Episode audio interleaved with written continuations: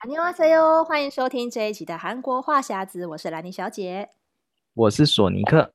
好，这一集呢，我们还是因为这个疫情严峻的关系，我们前面还是跟大家聊一下这个最新的时事哦。因为现在呢，其实大家最关心就是疫苗的问题。嗯 那台湾呢，终于好消息就是我们陆续接到了这个日本送来的疫苗，还有美国也即将会透过这个 COVAX 的平台来来分发给台湾疫苗，所以我们现在大家都很希望说，看可不可以尽快打到疫苗，达到这个群体免疫啦。那我们现在就是看到说，其实韩国在这就我们就我们看到的新闻看来，韩国看起来这个疫苗的数量是比台湾还要多的，然后接种率现在也蛮高的，对不对？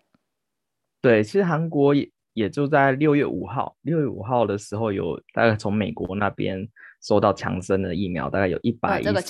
一百零一万，对对对，一百零零一万的份的疫苗，然后预计大概六月十号到六月二十号这这之间就可以开始施打了。然后它，它是优先会先给预备军人，然后民间防卫队跟外交官的人先施打。嗯、然后目前以目前的资料来说，现在韩国疫苗接种。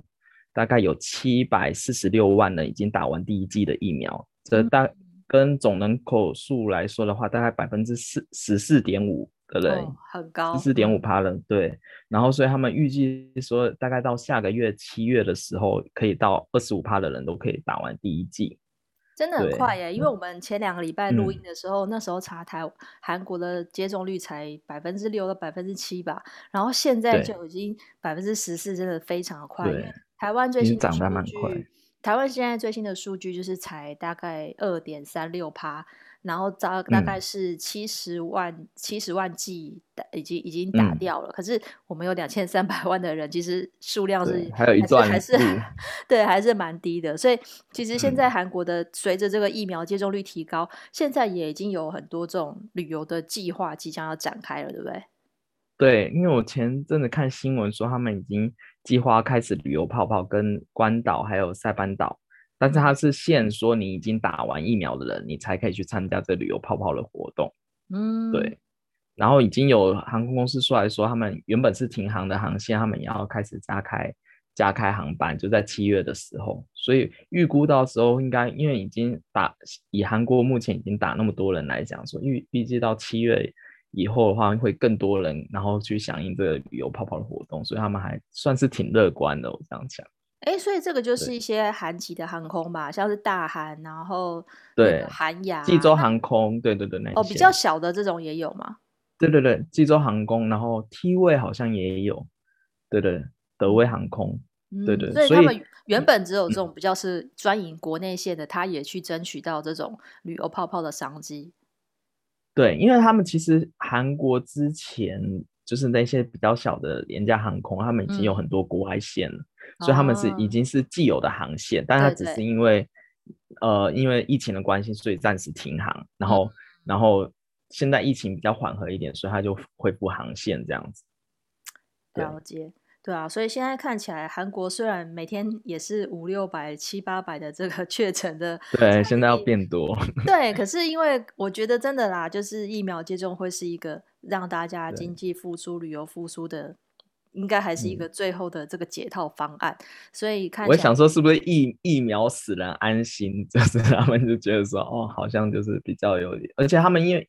之前就一直在讲说的。等疫苗就是普及化以后，就是很多国家会开放疫苗护照这个这个政策，然后就可以比较方便去国外或者是怎么样的。对，因为其实现在像呃这个国际方面的话，欧盟他们的这个旅游旅游的疫苗护照已经要展开了，有几个国家已经要率先实施，因为他们本来是七月一号才要开放，就是你打过疫苗的人，然后你在欧盟里面就是跨国旅游的话，就就可以就可以进去没问题。但是问题就是因为这这这个有点像是欧盟他们自己的泡泡啦。那其他的国家，嗯、因为老实说，亚洲的疫苗接种率是偏低的，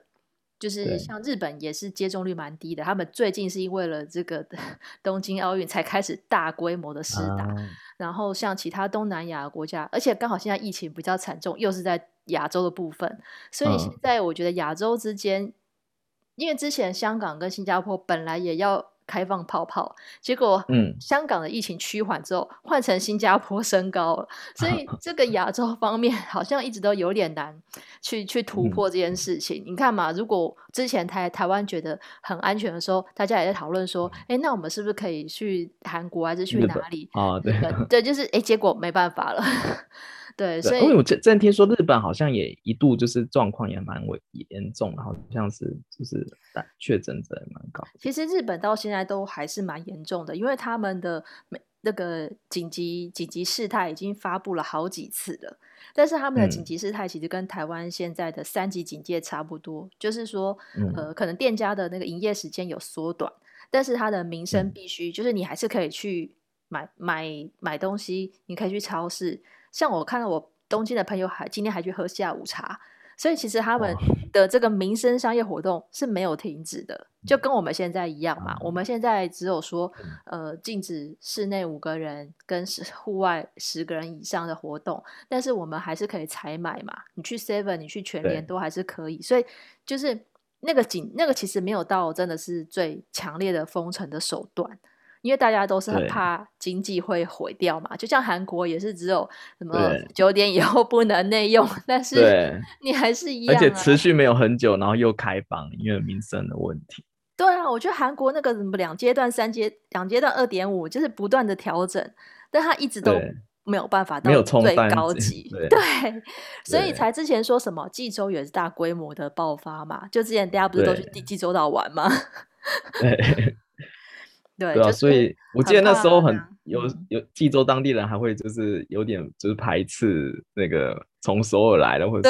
从本岛去的，我真的觉得那时候就很很很有趣的一个状况这样。但也可以理解啊，因为像台湾也是一些离岛，嗯、他们也很怕就是从本岛去的人会去那边散播病毒嘛，这都可以理解，啊、因为离岛的这个医疗资源本来就是比较弱的。就像不像我们首都区，可能我们医院的量能很高，嗯、可是离岛可能大医院就只有一家，或是都是小医院也没几家。嗯、要是这边爆发的话，那就会很可怕了，对吧、啊？所以现在就是还是希望这个，嗯、我们当然是希望可以赶快解封啦。但是目前看起来，台湾的情况每天还是四五百例，我觉得。就是还蛮难的，嗯、对啊，所以今天还是跟大家聊一下。我们当然希望说疫苗可以赶快来，尤其是像我们这种 三四十岁的青壮年，嗯、要打到我们可能已经到 年底或者年了。年了对，所以索尼克应该会比我们先打到这个疫苗。对，我应该会。外国人，但是在韩国是公平的。对，是公平的，因为我就今天才跟我朋友聊天，然后他们说他们公司就是有推疫苗假，就是他们公司自己推的，哦、就是鼓励大家去打疫苗。如果你打疫苗的话，可以放一个半天的假。嗯，对，对因为他有一些后，他会有一些症状，就是会有发烧或者什么。嗯，对对对，但那也是有大公司的福利，然后我们小公司是还没有想到这些，然后我就想，哦，这个福利挺不错，但好像很多大公司都跟进。就是让你有疫苗假，或是你在家上班就好，这样，我觉得这点是挺不错的。对，因为之前是像台湾，就是呃，之前有分公费跟自费的疫苗嘛。那自费的话，大概就是加上这个健保给付之后，每个人还要缴五六百块。那在我们录音的今天是六月五号，嗯、那今天呢，就是最新台北市政府有宣布说，呃，台北市民就可以免费接种，就希望大家可以省去一些行政的手续，嗯、然后让更多人更有意愿去施打疫苗。那可能相信其他的县市可能很快就会跟进啦。如果我们疫苗有这么多的话，然后有有足够疫苗，然后让大家都赶快来打，那当然就可以比较提早来解封。对，我们今天就是希望是这个疫苗可以赶快来。好，那我们谈到这个疫苗的问题之外呢，其实在这个医疗方面，台湾的健保算是全世界有世界闻 名。对，对这个我们也很自豪，我们的这个健保制度，像我们看病，其实都真的是。蛮便宜，虽然我个人一年可能看不到一两次病，我的健保卡就是拿来半年洗牙一次而已。对，但是、啊、真的 对，就是我其实也没有享有这些福利太多，但我觉得也好啦，因为反正还有更多人需要嘛，那我一样是缴这个健保费，我可能哪天也会需要用到。但是在韩国方面，其实韩国的人也有像这韩国上班族也有所谓的四大健保，那就请索尼克跟我们分享一下韩国的情况。对韩国的话，其实它很明显就是你有保保险跟没有保保险的差别，其实它那个差价是非常大的。因为他们韩国是，你去看病的话，不像台湾有一个健保卡，他们虽然有一个那个国民保险证，但他那个证基基本上不会带过，因为它是一个纸本，它是一个纸本。然后其实，但韩国你去那边，他就是他也不用插卡，你只要给他那个外国人，如果以我们来讲是外国人登录证嘛，你给他外国人登录证，他就自动会跳出资料，就知道你有没有保那个保险，有没有保保险。然后现在韩国的政策是你只要有就是呃外国人登录证，你就一定要强制纳纳保国民保险。就以前是、oh. 以前是不用，就是你你可以不用保那个国民保险，现在是它已经改制政策了，嗯、变成是你只要像你来读书的话，你就一定要保国民保险这样子。嗯、然后像我的话是是公司有保那个四大保险嘛，嗯、但是每个月的话你要扣掉那个四大保险的费用，大概会扣掉你的薪资的十十趴十趴左右再付这个保险费。哦，oh. 对。但是，哎、欸，台湾，我记得台湾，我以前在台湾上班的时候，台湾也是薪资栏会出现说，哎、欸，健保费只要扣多少钱？我记得。台湾就是雇主帮你呃负担一部分，然后你自己要负担一部分。对对对，然后你自己要负负担。对，韩国好像也是这样。今年初有调涨一点点，嗯、但是我每个月缴的这个这个比例，我看起来好像应该也是看你的那个呃、嗯、你的薪资的的的那个水准吧。那这样看起来应该嗯。对，大概也是，其实大概一趴左右吧。哦，因为我记得我以前好像也没有找到很多，然后几百块，一到两一到两趴吧，我记得就是那个比例，对对对，比例上你还是觉得没有负担这么多啦。每个月哦，每个月的薪资去、嗯、去提拨一部分。对啊，可是我记得以前我我在韩国工作的时候，因为我等于在台湾是没有工作，去保那种，嗯，哎，就是区公所最低的那一种，大概那时候好像也是六百块吧。嗯、就是你没有工作的人，对没有公司帮你付健保的人，你就是每个月付六百块，嗯、我觉得也还可以啦。因为你你假设你真的一个去看个感冒好了，一个月可能一次或两次，嗯、那也也也还 OK，对啊。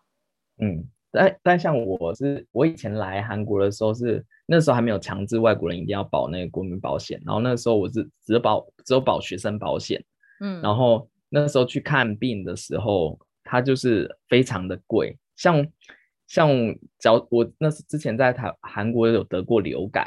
哦、流行感冒，然后去看看医生，去诊所看医生，然后还打点滴，嗯，然后但那个流感单本来费用就比较贵，然后那时候看。看一个流感就花了花了我就是诊疗费十四万韩币左右哇，十四万韩币的话大大概四千，对对对，台币四千多，然后那是没有健保的情况下，哦，然后药费还另计，药费对对对，药费要另计，药费要另外对，哎呦，药费还有一万多，但那个时候没办法，嗯、但是好险那时候因为我是有保学生保险，然后那时候学生保险就帮我。付了大概十万韩币吧，我就可以申请十万韩币，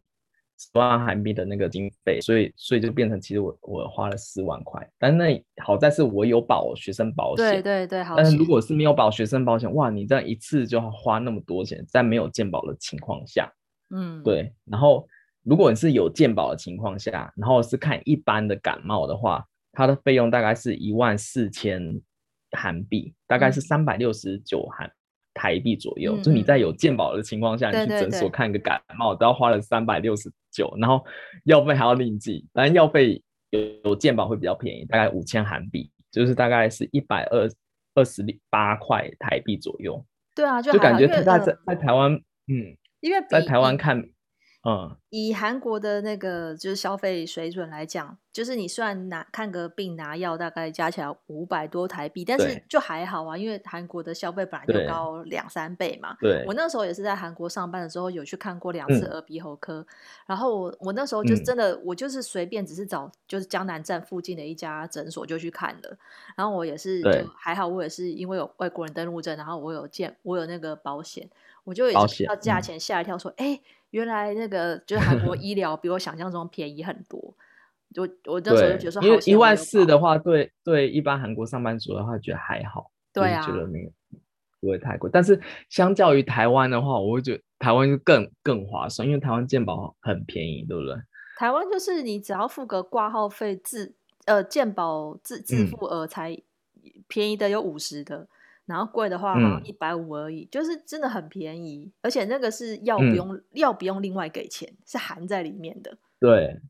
对，因为我以前是在台湾台湾有药局上班，然后因为我们药局是隔壁是我们自己开的诊所，嗯，所以很多都是诊所看完以后拿了药单过来我们这边拿药。对对对，都是这样子。所以我们那时候每次我我看台湾的的那个健保。就是他们来这边看，在台湾看的话，大概只花一百五十块就可以含看病跟拿药。对啊，就真的很便宜耶！我现在比起来就这，对，就这好便宜，就便宜到爆，就等于你在韩国只是拿去药局拿个药，就在台湾你就可以加看病这样子。真的，就觉得很 对。但是我那那时候我记得我在药局工作的时候，我可以看到就是台湾给就是台湾的药健保给付给药局是一张单，嗯，如果你是感冒的话是四百块台币。哦，所以没有健保给付的人是要付四百块看病的诊疗费。对对对，好像是。但因为我我在那那么久，我还没有看到台湾没有人有健保，就大家都有健保，所以我还没有实际上接触到没健保的人。对对啊，但是他就是一张单，就是健保局会给付四百块，就是如果是一般感冒的话，他会看你是什么病这样。对啊，因为其实通常。一般的这种小病一定都是只要健保给付就可以 cover 的，但是有一些病就是健保没有给付的部分，像是保险，因为台湾很多人也会另外保险嘛，像最多的就是比如说你要住院的时候，一般你没有保险就只能住健保房，健保房可能就是。四个人、六个人一间，那你如果呢，就是有些你另外保的保险，它可以比如说支付你一天的病房一千块。那你可能就可以拿一千块再去升等你的病房到两人房之类的，所以其实在，在在韩国也是这样嘛，就是你除了四大保险以外，你还会另外去保一个保险，这样。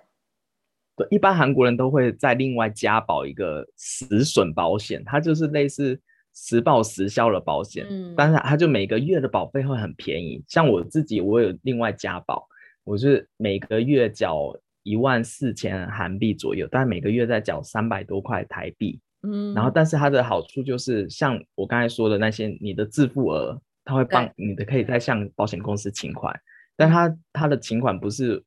全部都给你，不是是不是百分之百，就大概可以会给付你大概百分之八十到百分之九十这样。但是对韩国人来讲说，哎，我只要花，我虽然我每个。月缴很低的保费，然后等我如果真的生病的话，我只要付百分之十趴的自付额，他们觉得是很划算的，所以大部分的韩国人都会保这个。然后如果是有更更好好的工经济条件的话，他们还加保很多其他什么重大疾病啊、心血管啊，就各种保险都都会加。嗯，然后像我，我有个我女朋友她，她她公司就说有一个同事，他是保了一个全餐。就他几乎每他一个月要花在保险费上，可能大概八八万多，还是到十万韩币，他会保很多。就看跟台湾一样，就你保的项目越多，它的保费就越贵。对呀，但它只是不同是在它不是全额给付，但是大概那个实损的最低的那个是大概只能给你八十趴这样子。对啊，因为其实保险来讲，台湾人也是蛮爱保险的啦。因为像前阵子疫情还没爆发前，就已经有推出一个防疫险，是一个人五百块。那这个还没有疫情大爆发的时候，就一堆人排队去买哦，就超夸张的。所以大家都是就是双关语嘛，买个保险就是买个保险，因为你会觉得说五百块 其实不不贵，可是你可能会担心说，可能哪天你你染染疫，你可能就可以拿这笔钱去去支付或者什么那。就是那那时候我那时候推出的时候，我一开始还没有想买哦。你要想说没 有，因为我我同事有买，但是我想说有需要吗？台湾不是蛮安全的吗？我那时候就没有想买。但是现在现在应该没有在卖，因为现在已经就是疫情变得比较严重了。对，所以我当时我只是想说，哇，真的保险公司真的名目很多，就是这时候推出这个，哎，还是有人会买。然后很多像是台湾现在这几年比较夯的，就是因为。这个台湾高龄化嘛，所以这个长照险也很多人去加保。嗯、然后你不要算是那个原来就有的什么意外险啊、癌症险啊什么，就是各种名目。我觉得这个保险真的，嗯、如果你要保个全餐的话，那真的是 要付非常多的钱。对，很多。但五百块是你之后染疫他所有的。的费用都包吗？都可以请吗？如果事后我觉得很划算。细项我是没有去看，但是看看起来好像是蛮划算的，嗯，就是因为你只要付一次的钱，因为大部分的保险是你可能要。就是月缴或年缴，对，月缴或年缴那就非常的多。可是如果你是保这个防防防疫险的话，就是一次五百块而已啊。对啊，五百块的话其实就还好哎。对啊，然后我看到的它的项目是有一些是呃，比如说它也会呃，你你你保了这五百块，然后他会呃，如果你是染疫的话，他是给你几万块的这个补助，好像有有少的话一万块，多的话有到。六万块，然后你还有住院另外的支付，所以它其实是，呃，就是你真的，你当然是真的染病了才会得到这个补助，嗯、对啊，但是应该还我我就不知道说现在，比如说台湾已经一万多人染病了嘛，那我就不知道说这一万多人里面有多少人是真的有买到这个防疫险，它如何发挥作用？目前好像没有看到新闻在讨论这方面，就是我也很好奇，就说对啊，哪哪天我。好，我可能只是居家隔离，那这样你会会支付吗？嗯？还是我真的要去住到医院里面，你才会付我钱？就就是因为因为因为这个病已经跟别的病不太一样嘛。你有居家隔离的，嗯，你也有去集中检疫所的，然后你也有去医院的，嗯，就是很多种。那我不知道说，我觉得都赔的话，保险公司可能会亏很大。台湾 可能会倒吧？对，我觉得应该对。台湾现在不是很严重嘛？如果什么东西都。都赔的话，因为他只赚你五百块一次，他如果都赔的话，我觉得那间公司可能会撑不住。我觉得他们可能要算一下比例，因为现在已经突然大爆发了。那假设我只是被框列，嗯、要居居家隔离，那因为居家隔离，有些公司可能是就是你还是要，我不知道居家隔离是不是也是还是要上班，公司不会给你假嘛？嗯那你是不是等于说你要自己请假就会少了这个收入？嗯、那我是不是可以去跟保险说，哎、欸，我没收入，你是不是要贴我一点钱？对、嗯，我就就是这个这个这个标准不知道怎么办。可是反韩国反而没有没有推这件事情。对，韩国反而没推，对。对 啊，对。但是其实对啊，因为我们刚刚聊到就是健保在台湾算是真的是很方便又又很很很。嗯很低廉的价格，尤其就是我我感受最深的就是在看牙这件事情，因为我的健保卡真的就是、啊、我平常其实不太生病啦，所以我几乎就是只是去拿那个健保卡半年一次的这个洗牙的补助，所以我就觉得哦，我如果付那个一两百块就可以洗牙，我觉得哎、欸，那我有享受到这个健保的福利嘛？嗯、可是，在韩国这个、嗯、这个牙医的部分，其实它也有蛮多的这个价差，对不对？对，就是。其实，因为牙科其实是还蛮特别，就是健保不补助。台湾好像也是不补，这面没有包含就是补助牙科的部分。我记得它是，就是像洗牙跟补牙是有的，对，补助，嗯嗯。但是但是很多项目都是没有，对，要自费的项目是非常多，对，对，要自费的项目非常多。然后像我个人情况是因为我在韩国蛀牙了，嗯，然后是整个要拔掉的状况。那拔掉以后就是要植牙嘛。然后我那时候就有比较，我那时候还特别想说，哎，我在台台湾，因为我台湾健保没有停，对，停掉，所以我那时候一直想说，我要不要干脆就回台湾做个植牙，还是在韩国做植牙？所以我那时候比较了台湾的植牙费用跟韩国的植牙费用，后来发现韩国的植牙费用比台湾便宜非常多。嗯，对，而且我那时候去找找的那间牙科牙医是。在江南站那附近，然后是高级的牙医，就是 我我女朋友都说我去那种，对，装潢很漂亮。然后那那那边的院长又是常上电视，然后那间牙医还是就是很多明星，就是韩星会去那边做美白牙齿的那种，很贵的那种牙医。然后我拿到的报价跟我跟，因为台湾我那时候问问了我朋友有在台湾做植牙的朋友，他们说在台湾至少。做植牙最最最最便宜也要六六到八万台币一颗牙。哦，对对对，就是它，因为它植牙有分很多种，就是你植的那个牙的牙体是什么，对，就是它的差价也差差很多。但是我那时候问到，他说就算在台湾做到最便宜也要一颗六万，因为植牙植牙在不管在台湾或韩韩国，记得都是没有健保补助的，对，没有都要自费。对，所以我那时候我就详细比较了很久，然后最后在韩国韩国做。做了那个植牙，但是我那时候做完以后，我就个人觉得还不错，因为韩国植牙的费用是，假如说你是用韩国自己的植牙植体，一颗大概五十九万韩币，嗯，五十九万韩币大概一万多台币而已。哦，对啊，便宜很多哎。对，然后你再用有品牌一点的话，大概不到两万韩币，大概一万八一一万台一万八台币左右就就可以做一颗。嗯，然后你如果是做更更高级一点的话，三万台币就可以做一颗，这最高级的是德国的牌子，哦、然后三万台币，而且韩韩国的植牙都是说，如果你做完植牙了以后，它有一个保固期间，就是如果你、哦、我那间比较特别，是你如果有按照它就是回诊的时间来回诊的话，嗯、它是终身保护。哦，不错，就以后那颗牙齿有什么问题的话，就 是都可以找那个医生就帮我做。我那时候也是看了终身保固来全的话，发现我实在做不到终身保固。他、嗯、但是他就是有个但书，就是他呃你要就是依照他的规定的时间，好像六个月要回诊一次。哦，对，然后他会会帮你看你的牙怎么样怎么样，然后就但是你如果中间断掉，你就没有终身保护。但是我在台湾问到好像没有没有保护这件事情，台湾植牙好像没有保护这件事。而且台湾植牙，你看一颗就要六六万到八万，对、啊，那还是便便宜的植体。那我等于我在韩韩国做一个做一个那个植牙，大概才才二二点多万，二点五最就好一点的话二点五万。那我等于我在韩国这边做三颗到四颗，等于我台湾只能做一颗。哇，这价差真的很大。嗯，对，而且我那时候去了以后。我呃，我个人觉得台湾啊，韩国的牙医的技术还蛮不错的，而且这个费用是因为植牙不是你当天就可以马上植了，它是你要第一次去拔牙，嗯、拔完牙以后，然后等一个礼拜到两个礼拜，然后他去做植牙的，他先植一个牙钉进去，嗯、然后你还要再再等等一个月到两个月，然后才会装那个你那个牙体，嗯，所以它其实是要三次。但他这个费用是就是三次去的那个总费用哦，oh. 对，所以它就是一个全全包的概念。然后我去的那一间，它就是就服务还挺不错，就它整个装潢，然后你就感觉很高级。我那因为我我本来那时候做完那一颗牙，我本来想要下一颗回台湾做，嗯、然后下一颗我回台湾以后，我就就有点吓到，然后就。它的价，台湾的价格就是也比韩国贵很多。然后我也考量说，因为植牙不可能一次做完，我也不不能就是一直跑回台湾。嗯，而且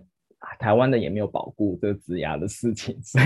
我后来就想说，还是在韩国做会比较好。哦，对啊，对，所以牙牙嗯。牙牙医的部分真的是对差价差非常大，因为我是没有植牙的经验，嗯、但是我在台湾就是这种，比如说你有牙齿真的已经烂掉了，然后你要抽神经完之后，你就要装一个这个人工牙套去去固定它嘛，就是去去保护它这样，嗯、然后光是那个牙套的价钱也价差很大，就是便宜的，嗯、最便宜的我记得我有做过一颗五千的。然后那是很、哦、很很很，多年前，非常多年前。然后呢，再再贵的可能就是可能到两三万都有，就是取决于它的这个材质。但越贵就是材质越好，或是它的金属的成分不一样。但问题是，嗯。就是因为这个这个价钱很高，所以很多人很像我，就是想说，好，我选个中间值好了。就是如果是比较前排的牙齿，嗯、大家如果想要是看起来是白色的嘛，现在已经不会去补那个金牙或者是银牙这样。因为我小时候补的是臼齿，哦、在比较后面看不到，我就补一个